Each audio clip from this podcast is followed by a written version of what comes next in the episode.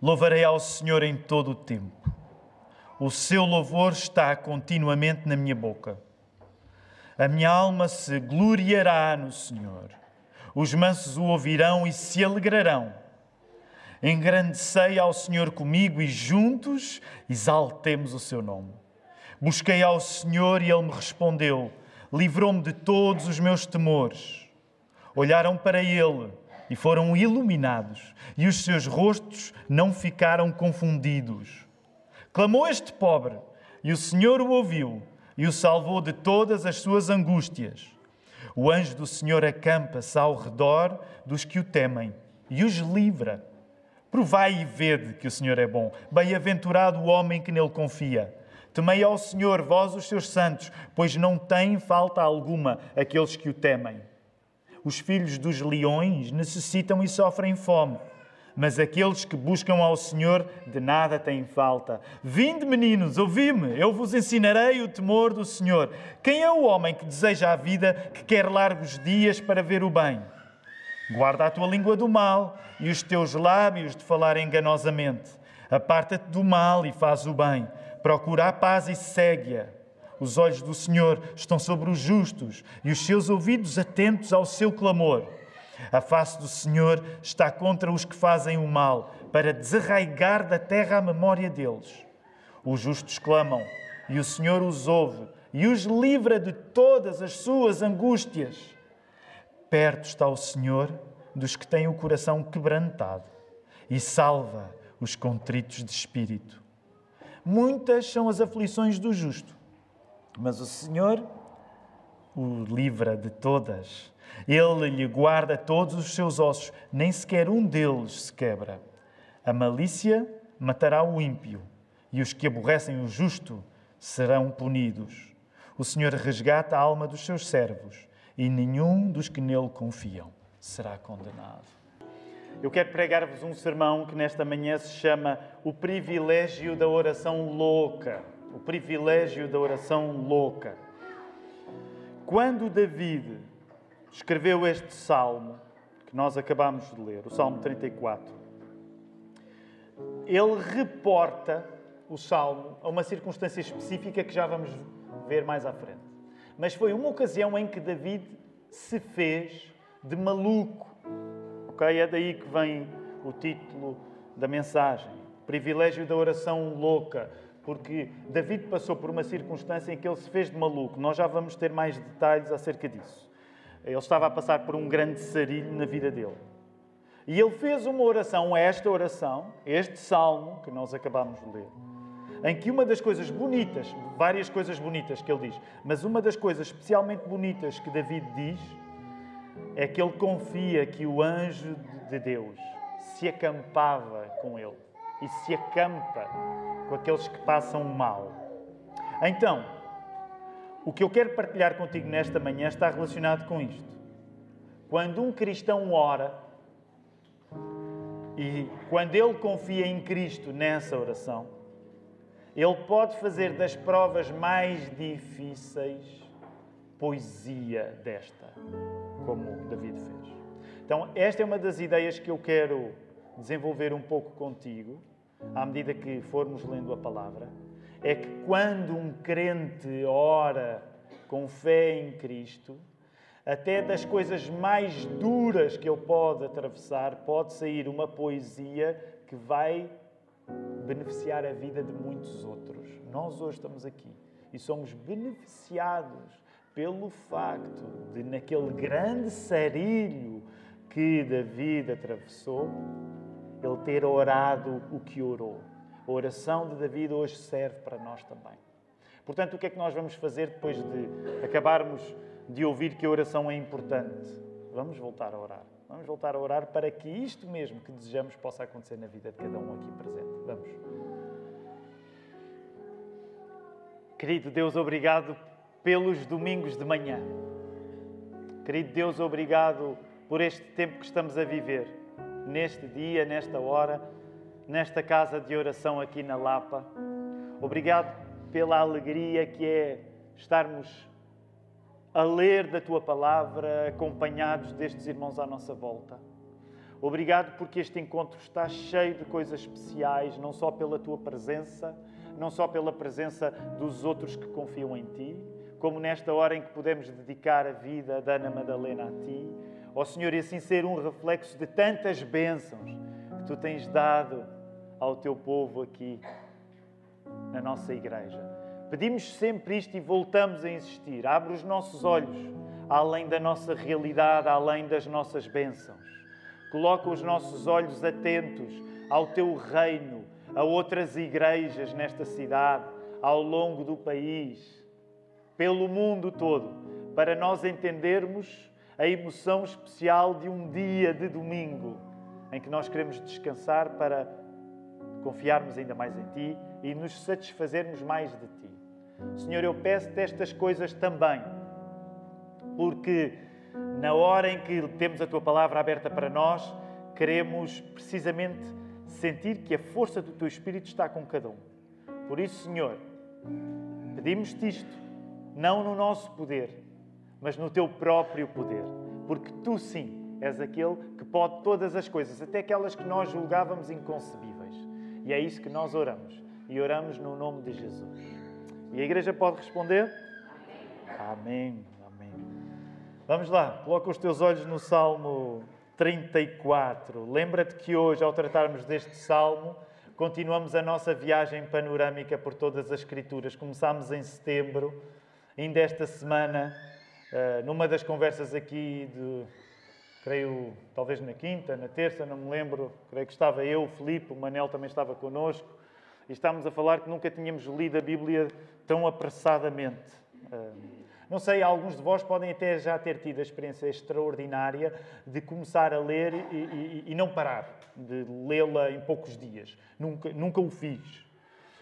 Mas como mantenho o hábito de lê-la todos os anos, geralmente o ritmo vai mais lento. Mas como o nosso objetivo durante, durante esta série de mensagens foi lê-la uh, em grupo, enquanto igreja, e panoramicamente, isso tem acelerado o meu ritmo da leitura dos Salmos. E deixa-me, dos Salmos não, toda a Bíblia. Ao chegar ao livro dos Salmos, deixa-me dizer que nunca tinha lido os Salmos tão rapidamente como li eh, este ano.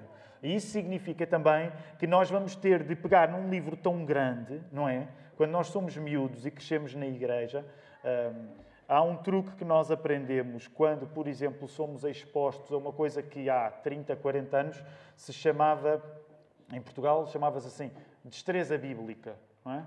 não sei se no Brasil também se chama destreza bíblica, mas destreza bíblica é aquele concurso que, quando nós somos crianças e vamos à igreja, o professor diz uh, João 2, 3, não é? e ganha a pessoa que chegar lá mais rápido. Eu cheguei aos 8 anos de idade à Igreja Batista de Queluz e um dos meus primeiros adversários na Igreja Batista de Queluz foi o Miguel Souza, que geralmente ganhava sempre a destreza bíblica. E se fôssemos, não vamos fazer agora, mas se agora fizéssemos uma competição, eu carrego este ressentimento comigo. Eu acho que ele ainda me ia ganhar, porque ele era o rapaz mais rápido naquela classe a fazer destreza bíblica. Agora, um truque que nós aprendíamos quando começávamos a fazer destreza bíblica, qual é que era? Aquele clássico, ainda no outro dia o Filipe mencionou se tu abrires, geralmente, uma Bíblia que não é de estudo, não é? Uma Bíblia normal. Uma Bíblia inspirada por Deus. As, as Bíblias de estudo têm outras partes. Se tu abrires a meio uma Bíblia, tu geralmente abres precisamente no livro dos Salmos. E quanto mais tu vais convivendo com a Bíblia, com o livro dos Salmos em particular, tu notas que é um livro que não só medeia, vamos dizer assim, na extensão uh, do papel, mas também é um livro muito grande. Então é aquele livro que, de facto, quando nós pensamos numa série destas, panorâmica, como é que nós vamos resumir o livro dos Salmos? Não é nada fácil, mas deixa-me sugerir-te um resumo. Tu podes falar muito acerca de Deus, mas até falares com Deus, todo o discurso que tu tenhas acerca de Deus, por bonito que seja, de pouco serve. Assim, muito resumidamente, esta é uma lição que nos é ensinada pelos Salmos. Vais encontrar essa frase aí. Uma das lições dos Salmos é que não chega. Uh, aumenta aí o, o, o, o, retorno, só favor, Samuel. Uh, não chega tu falares sobre Deus. Tu tens de falar com Deus. Ok? Esta, este é um dos uh, modos de resumir muito o que está em causa nesta coleção de salmos que tu encontras na Bíblia. Não chega tu falares acerca de Deus. Mesmo que todas as coisas que tu estejas a dizer estejam certas. Okay? Tu precisas de falar com Deus. E os salmos estão aqui para te ensinar.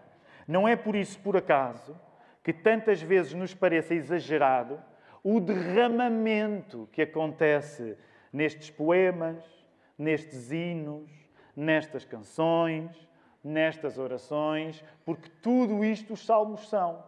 Os salmos são poemas, são orações, são hinos, são canções. É um compêndio de todas as possibilidades de uma pessoa se exprimir, falando não só acerca de Deus, mas falando com Deus.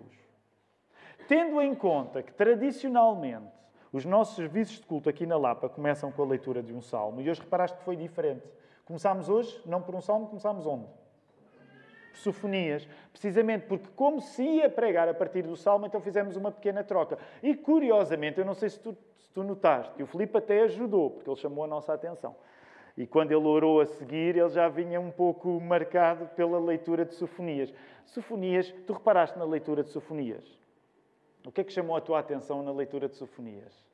Talvez eu não devesse fazer esta pergunta, porque aquilo que chamou a minha atenção foram coisas que não ficam bem dizer ao domingo de manhã. Alguma coisa chamou a tua, a tua atenção na passagem que foi lida de Sofonias?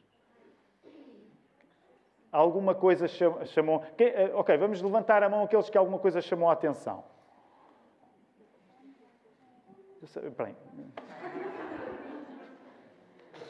é por isso que eu acabo sempre a dizer a mesma coisa. A nossa leitura é muito santa, nós somos uns santarrões, lemos a Bíblia e tudo, tudo é normal. Ao menos alguém ali disse, eu não vou dizer o nome dela para, ela não, não se sentir colocada no spot, mas chamou a atenção porque duas vezes falou de cocó no texto.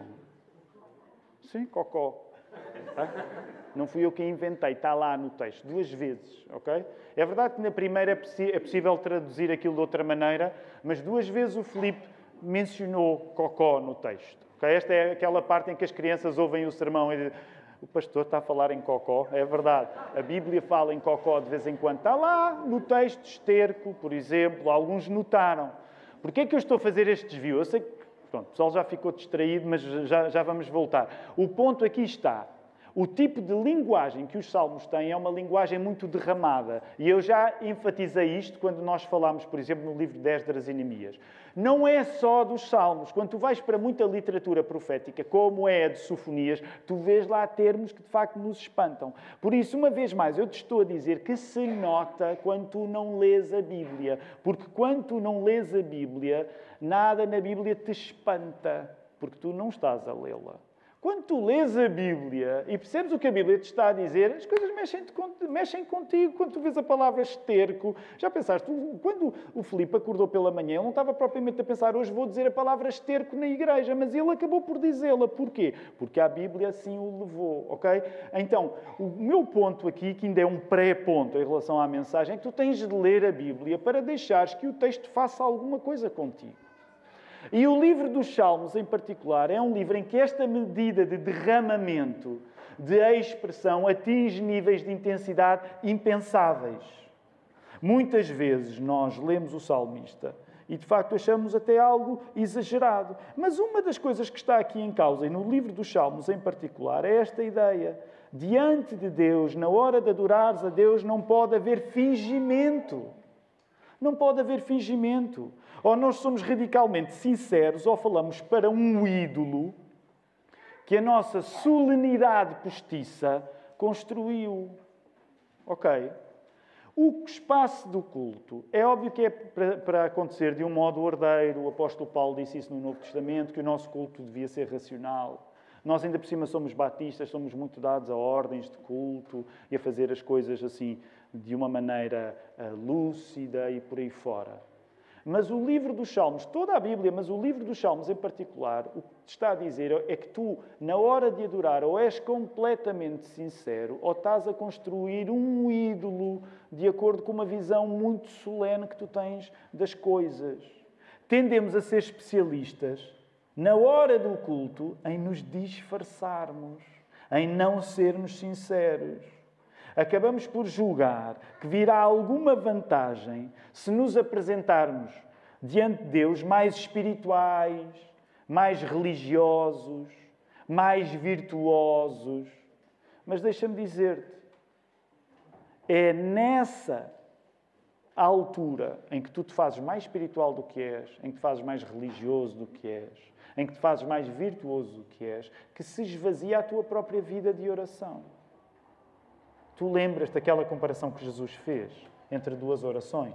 Não precisas de ir até lá, mas em Lucas 18, 9 a 17, Jesus faz uma comparação entre orações.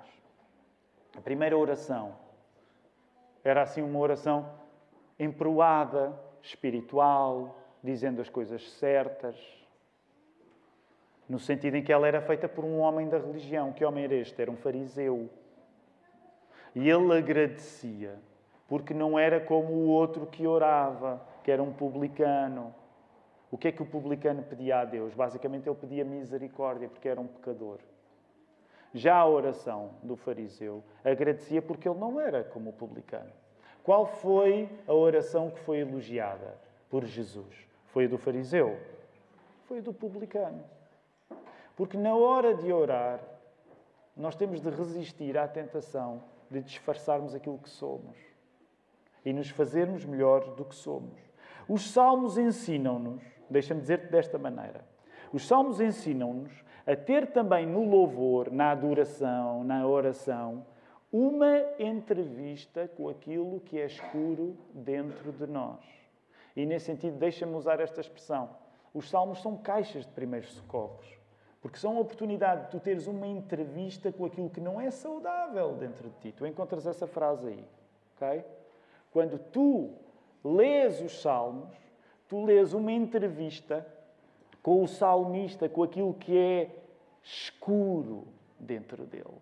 Tu não vês um fingimento, tu não vês uma peça religiosa muito bonita, tu tens um acesso à verdade do salmista, às angústias do salmista, aos pecados do salmista. Ele não se disfarça diante de Deus. Por isso mesmo, os salmos são caixas de primeiros socorros, são, são aquela coisa que tu precisas, sobretudo quando estás aflito. E por isso mesmo quero, depois desta pequena introdução aos salmos no geral, levar-te ao Salmo 34 para voltarmos ao contexto. Quero dar-te alguns segundos. Olha lá para o Salmo 34. Volta a lê-lo. Assim, na diagonal.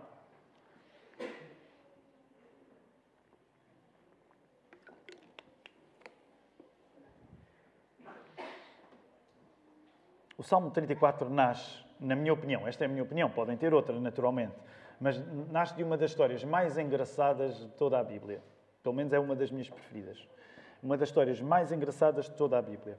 Uh, se não, verifiquem lá.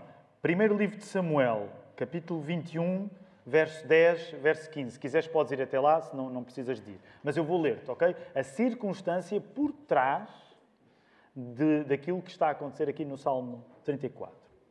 Levantou-se David naquele dia e fugiu de diante de Saul e foi a Aquis, rei de Gate. Porém, os servos de Aquis lhe disseram: Este não é David, o rei da sua terra? Não é este que se cantava nas danças dizendo: Saul feriu os seus milhares, porém David os seus dez milhares?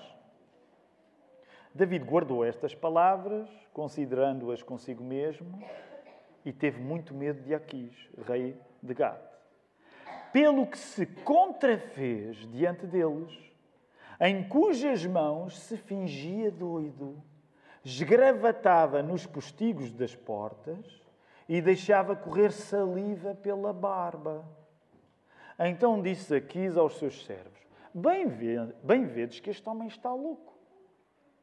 Porque me trouxeste a mim? Faltam-me a mim doidos? Para que trouxesseis este para fazer doidices diante de mim?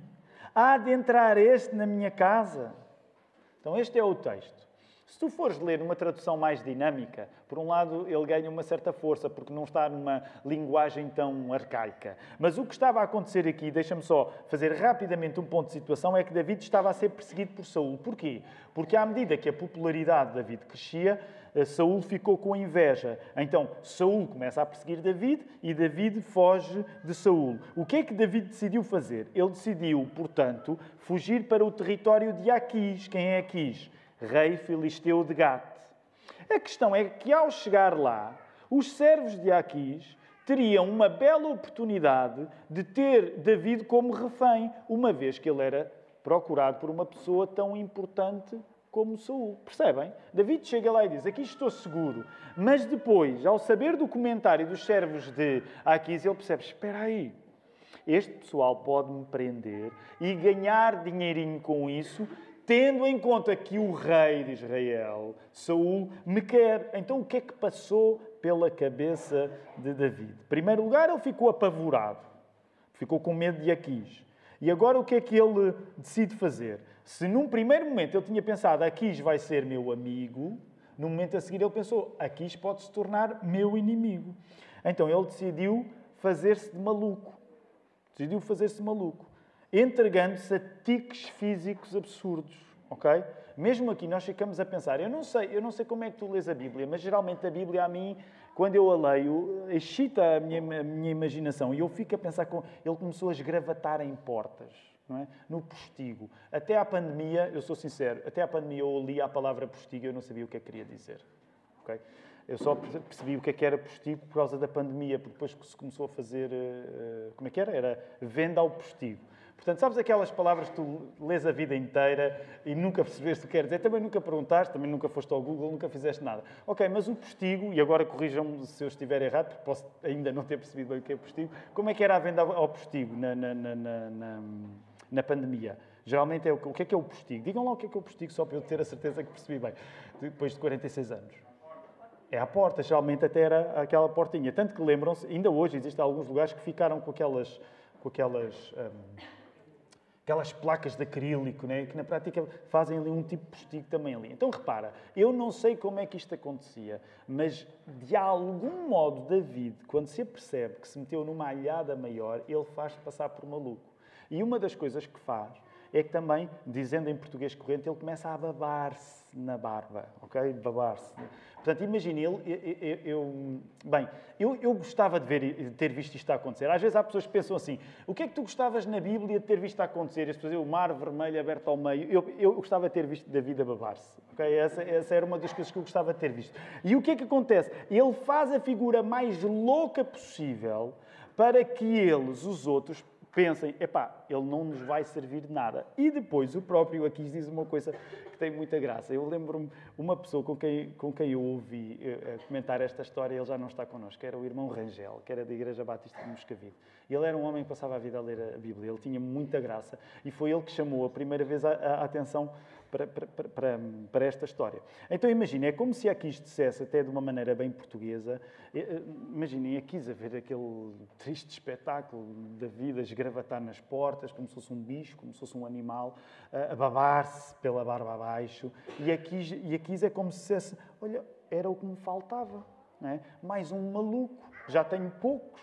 É isso que a Bíblia está aí a dizer. Estás a ver, tu leste eh, às vezes, não, o que aqui está a dizer é: olha, eu já tenho poucos malucos, era mais um, era mesmo este que eu precisava, mais um maluco para a minha companhia de malucos que já por aqui andam. Imaginam, é muitas vezes aquilo que tu no dia a dia dizes em relação a determinadas circunstâncias: é, era mesmo isto que eu estava a precisar. E é isto que aqui está a dizer: era mesmo isto que eu precisava. Até parece que tenho falta de malucos. David tem então uma oportunidade para escapar para um abrigo mais seguro na caverna, na caverna de Adulão. Se eu tivesse de resumir um pouco o espírito da lição deste Salmo 34, eu dizia-te assim: Este salmo ilustra o privilégio e o dever de nós nos derramarmos a Deus quando as nossas melhores soluções viraram problemas.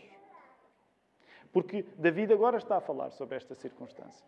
E está a lembrar-se daquela ocasião em que teve uma grande ideia, que foi fugir para Aquis, para a Filístia, mas depois lá se percebeu: epá, espera, eu não melhorei, pelo contrário, piorei. E resolveu passar por maluco. Então, este Salmo 34, quando é lido, tem de ser lido neste contexto.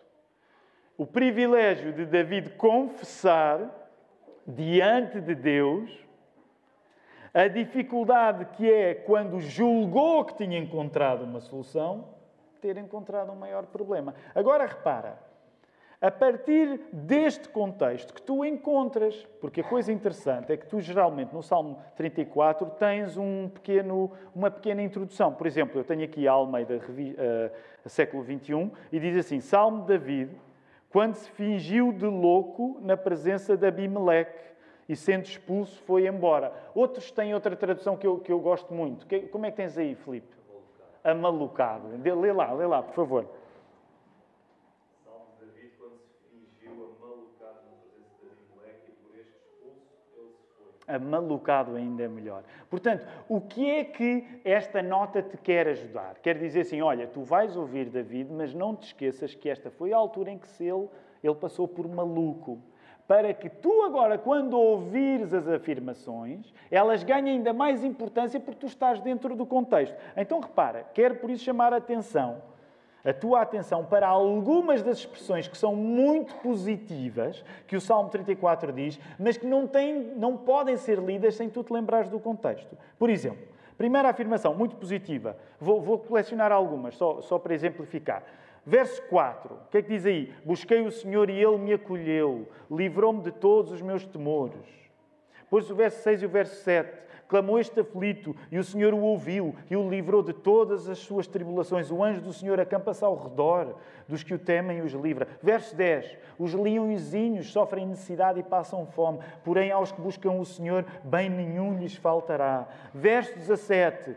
Clamam os justos e o Senhor os escuta e os livra de todas as suas tribulações. Verso 20: Muitas são as aflições do justo, mas o Senhor de todos o livra.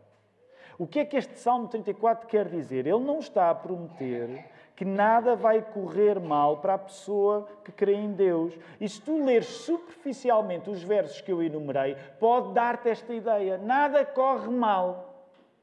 Mas quando tu sabes o contexto, diz: não, não, pelo contrário porque David estava no meio de uma grande enrascada. O verso 18 ajuda a esclarecer. Olha o teu verso 18.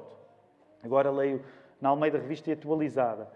Perto está o Senhor dos que têm o coração quebrantado e salva-os de espírito oprimido.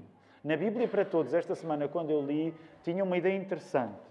Dizia, estou parafrasear porque não o tenho agora comigo à frente, mas acho que era mais ou menos isto. O Senhor está perto das pessoas que não têm coragem. Então, o Salmo 18 ajuda-te a, perceber que todas as outras afirmações que parecem logo muito positivas, há quem é crente não passa por nada de mal, ajuda-te a entender que, pelo contrário, pelo contrário, estas palavras de David, este cântico de David, esta oração de David estava a vir de um contexto muito específico em que, quando ele arranjou soluções interessantes, curiosas, engenhosas, acabou por encontrar problemas maiores. O que está em causa neste Salmo 34 é que Deus anda perto daqueles de quem a alegria anda longe. Deus anda perto daqueles de quem a alegria anda longe. Porque, como tu podes calcular, durante estas aventuras todas, foi grande a angústia de David. Aliás, ah, quando estava ontem a terminar a leitura dos Salmos, porque é um livro muito grande, e deixa-me dizer, não é melhor. Eu acho que uh, ler poesia assim, de uma assentada, é uma maneira até de desrespeitar a poesia. Sabem que eu acho que uma das nossas dificuldades de ler poesia vem daí. Se tu estiveres a ler um livro, um livro técnico, podes ler rápido. Se tu estiveres a ler um livro de história, tu podes ler rápido. Se tu estiveres a ler um romance, tu podes ler rápido. Se tu quiseres ler rápido poesia, não dá. E eu reconheço que o método. Ontem eu estava a terminar a leitura dos Salmos e depois deixei o Salmo 119 para esta manhã, mas reconheço, eu estava a sentir que não estava a tratar bem o texto. Porquê? Porque a poesia é aquele tipo de literatura que não és só tu que estás a ler, é o texto que começa a ler a ti.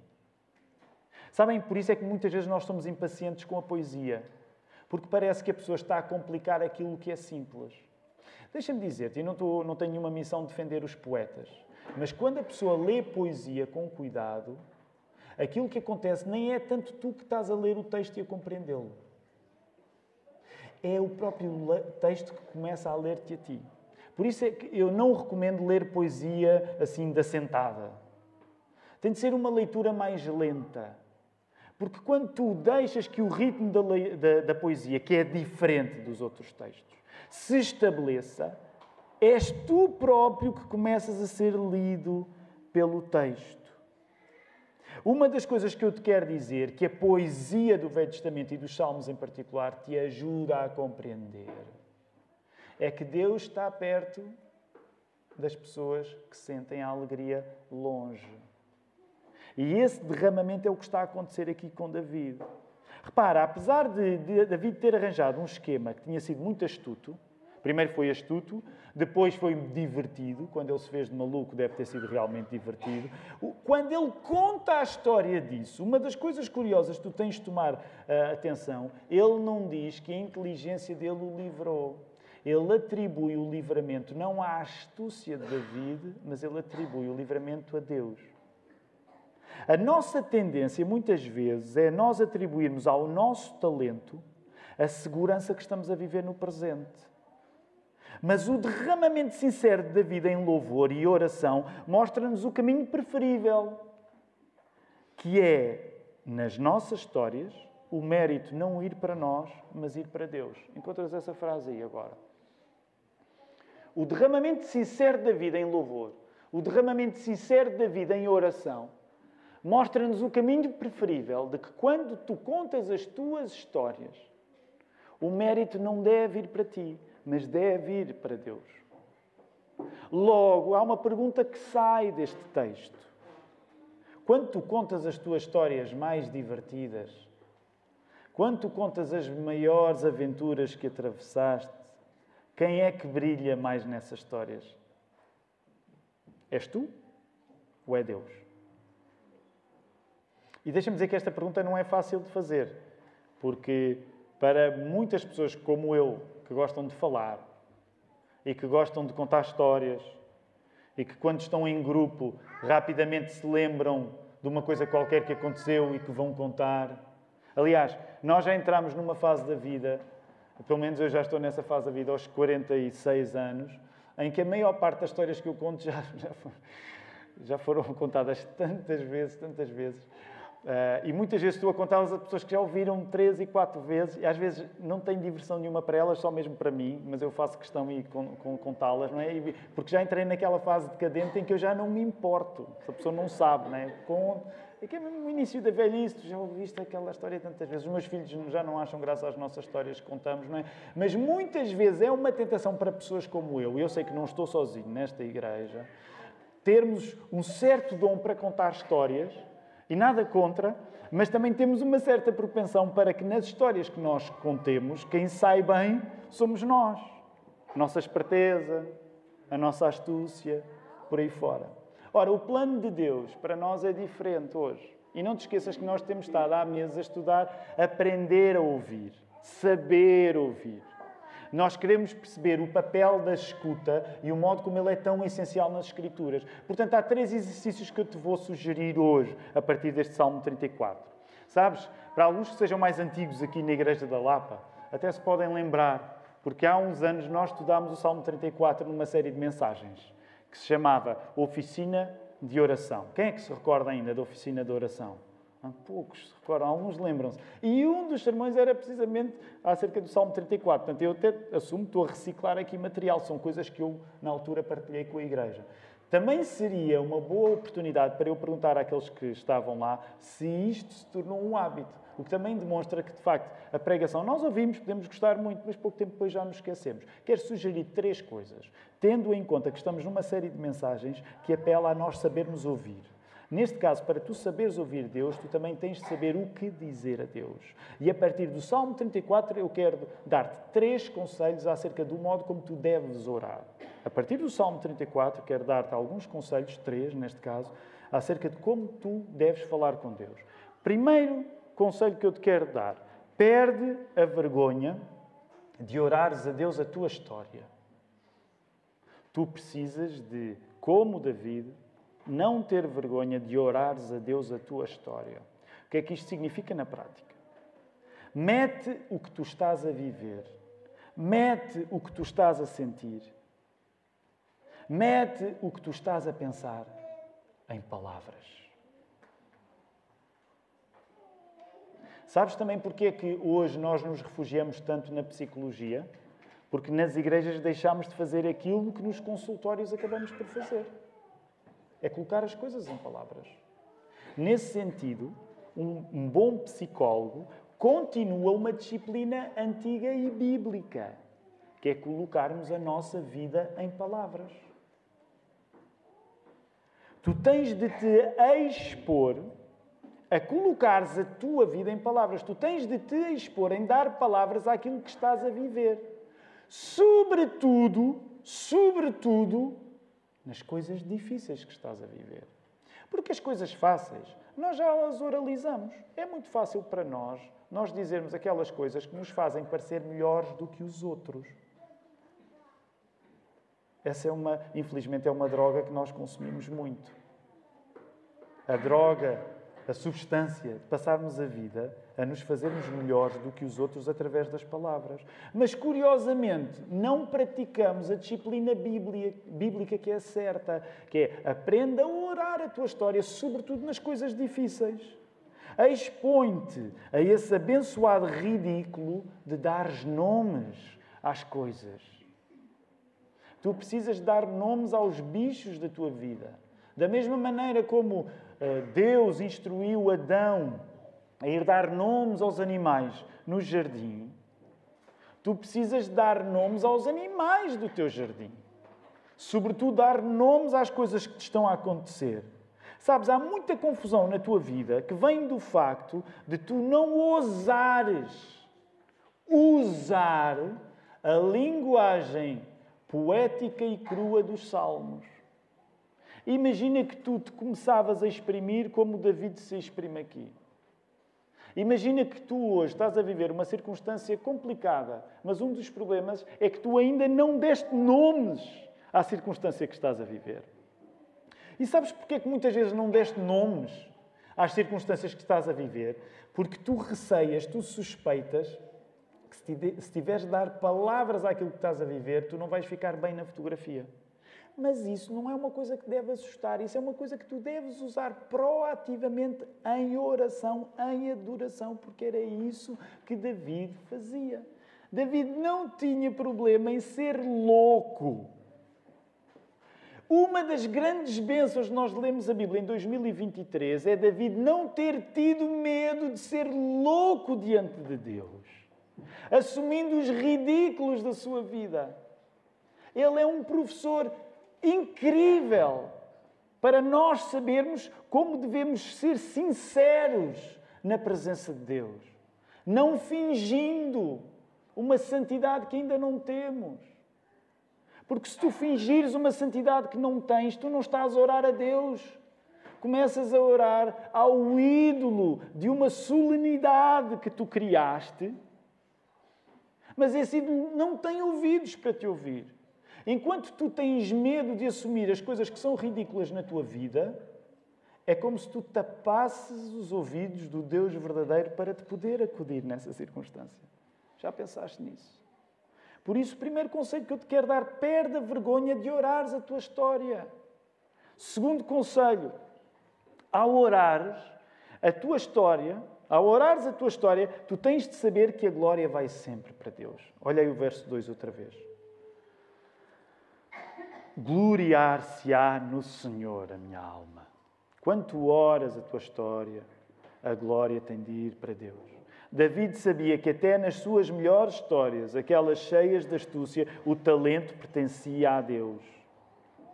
Não termos medo de sermos ridículos em privado vai impedir-nos de sermos arrogantes em público. Quero voltar a esta frase.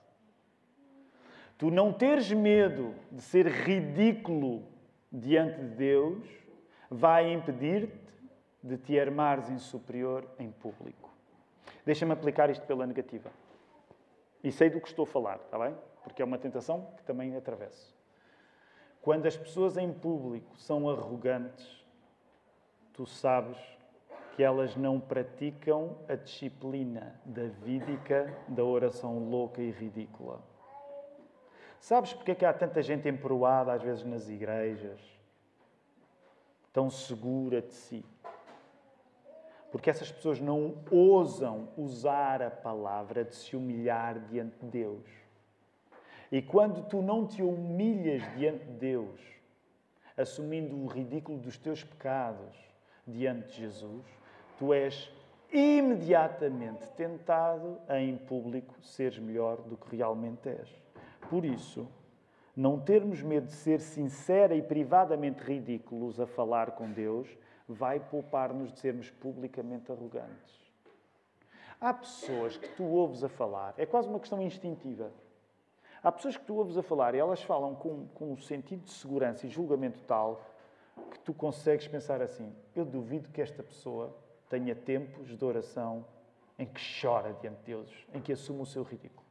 Porque a pessoa fica tão montada na sua espiritualidade, tão montada na sua certeza. É essa mesma pessoa que, quando vai ler a Bíblia, não topa nada do ridículo que lá está a acontecer.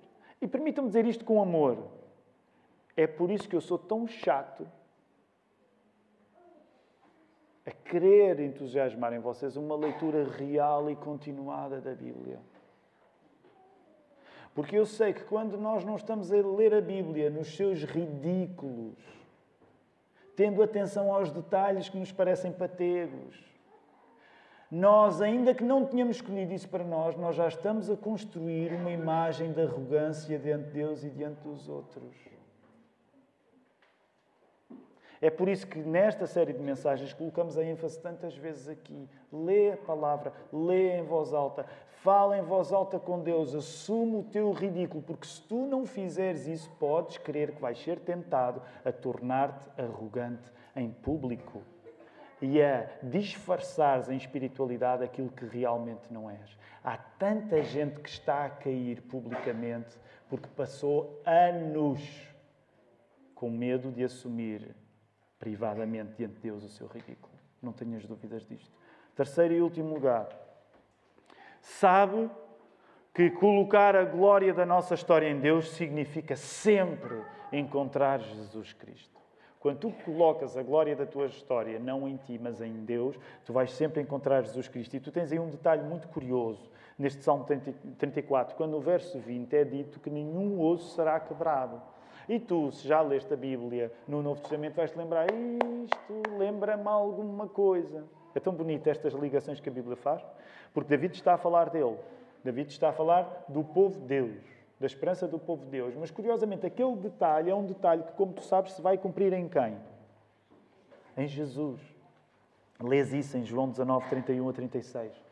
Nem um osso de Jesus foi quebrado. E quando o evangelista João, ele diz precisamente compreendendo a ligação entre o Velho Testamento e o Novo Testamento. Percebes? Quando David coloca a glória em Deus, ele que viveu antes de Cristo acaba a anunciar um detalhe da vida de Cristo. Logo, orares a tua história, metendo a glória em Deus, significa culminar sempre em Jesus Cristo. Qualquer oração tem de ser mais conhecimento e comunhão com Cristo. Se outra forma de oração acontecer que não promova mais comunhão com Jesus, não é uma oração a sério. Pode ser a oração mais incrível, mais bem intencionada, mais litúrgica, mais espiritual, mais solene. Se ela não servir para tu teres mais comunhão com Jesus, assumindo o ridículo do teu pecado diante da única pessoa que te pode perdoar, tudo isso pode ser uma bela construção religiosa, mas não é uma oração a sério. Esta oração de David é um poema que tem acompanhado o povo de Deus. Quero por isso sublinhar o último verso, o verso 7. É muito bonito. O anjo do Senhor acampa-se ao redor, ao redor dos que o temem e os livra. O anjo de Deus quando tu vais estudar esta figura do anjo de Deus, uh, portanto, é, é, um enviado de Deus. O que é que o enviado de Deus faz? O que é que o anjo faz? Nesse sentido, o anjo leva a própria presença de Deus. Se tu quiseres, sabendo isto acerca do anjo do Senhor, quando tu vês essa figura do anjo do Senhor acampar-se ao redor dos que o temem, é como se Deus montasse uma tenda para assim te acompanhar nas viagens mais difíceis que tu fazes. É como se Deus, ao estar contigo, percebesse que o que precisa de ter é uma tenda porque tu vais andar por lugares complicados. Ele precisa ter uma casa móvel, não é uma casa de alvenaria, não é uma casa de madeira, é uma tenda. A figura da tenda é uma figura de Deus vai ter mobilidade para te acompanhar, especialmente nos momentos mais difíceis. Então repara, isso é tão bonito porque quando tu vês a coisa desta maneira, tu podes saber que tu acordas num lugar muito mau acordas num lugar muito mau, estás num lugar muito mau, olhas à tua volta e vês que nada poupado desse aperto que tu estás a viver, quem é que está ao teu lado? Quem é que acampou lá ao teu lado? Está Jesus contigo. Esta a força da ideia do Senhor se acampar, o anjo do Senhor se acampar. A presença de Deus acampa conosco. Tu podes estar na coisa mais difícil, Tu acordas pela manhã, o lugar onde te meteste é terrível, a tua solução não resolveu os problemas, pelo contrário, até os piorou. E tu acordas pela manhã, para aqueles que fizeram campismo, não é? abres a, o fecho e quando dás por ti, alguém acampou ao teu lado. Jesus acampou ao teu lado. Quem sofreu sozinho por ti na cruz, não te deixa agora a sofrer sozinho. É esse o paradoxo. Tu não tiveste como estar com Jesus na cruz. Sabes, por isso é que é tão forte a figura da, da queixa que Jesus faz em relação aos seus discípulos no Getsemane. Lembras da queixa que Jesus faz? Vocês, estou a parafrasear. Vocês nem sequer conseguem aguentar acordados comigo. O que está a ser dito nessa altura no Evangelho é que Jesus está tão sozinho que até no momento em que os discípulos podiam ser companhia, eles não conseguiram ser companhia. Porque aquilo que Jesus ia fazer por ti e por mim, ele vai completamente sozinho. E nem nas partes em que os discípulos poderiam acompanhar, o acompanharam como deve ser. Porque ele, quando morre por nós, ele está completamente sozinho. Pior ainda do que estar sozinho dos seus discípulos ele encontrou-se sozinho do Pai. Então repara o paradoxo. O Jesus que sofreu sozinho, realmente sozinho, cosmicamente sozinho, espiritualmente sozinho, por ti na cruz, não te deixa agora a sofrer sozinho. E é mais provável tu veres que Jesus acampa contigo quando as tuas soluções viraram problemas do que quando os teus problemas viraram soluções. É a última frase, ela aparece aí. Eu hoje quero encorajar-te a tu detectares este padrão na tua vida. É mais provável ver que Jesus acampou contigo quando as tuas soluções viraram problemas do que quando os teus problemas viraram soluções. Porque sabes, quando os teus problemas viram soluções, tu ficas emproado.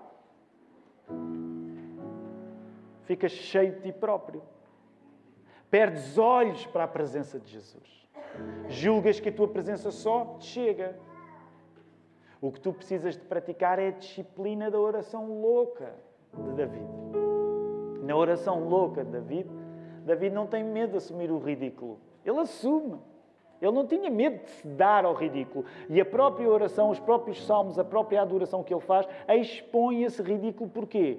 Porque é muito mais fácil tu reconheceres a presença de Deus contigo quando as coisas que tu fizeste com mais talento não deram em nada. Quando as tuas soluções viraram problemas. Uma vez mais, ninguém quer estar a viver isto. Mas esta é a esperança, é a melhor para qualquer momento da nossa vida. Por isso é que nós, ao terminarmos este culto, como é que nós terminamos como é que nós terminamos um culto com um Deus deste? Como é que nós terminamos? Nós temos de terminar em oração. Nós temos de terminar em louvor. Nós temos de terminar em reconhecimento que Deus está conosco até nos piores momentos e que nem os piores momentos nos conseguem afastar da Sua presença, porque Ele acampou connosco. É por isso que eu vos quero convidar nesta hora. Vamos ficar de pé, vamos responder em adoração a este Deus que não nos abandona.